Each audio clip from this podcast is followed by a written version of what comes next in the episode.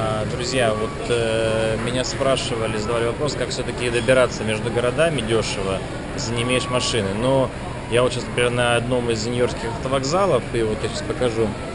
Ну, то есть он примерно выглядит как, как аэропорт. И, э, тоже куча кафе, там туалеты, все довольно чисто, прилично.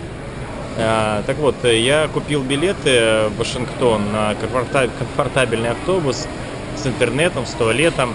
А, И билеты стоят 25 долларов в одну сторону, то есть туда и назад два би- билета мне обошелся в пи- 50 долларов.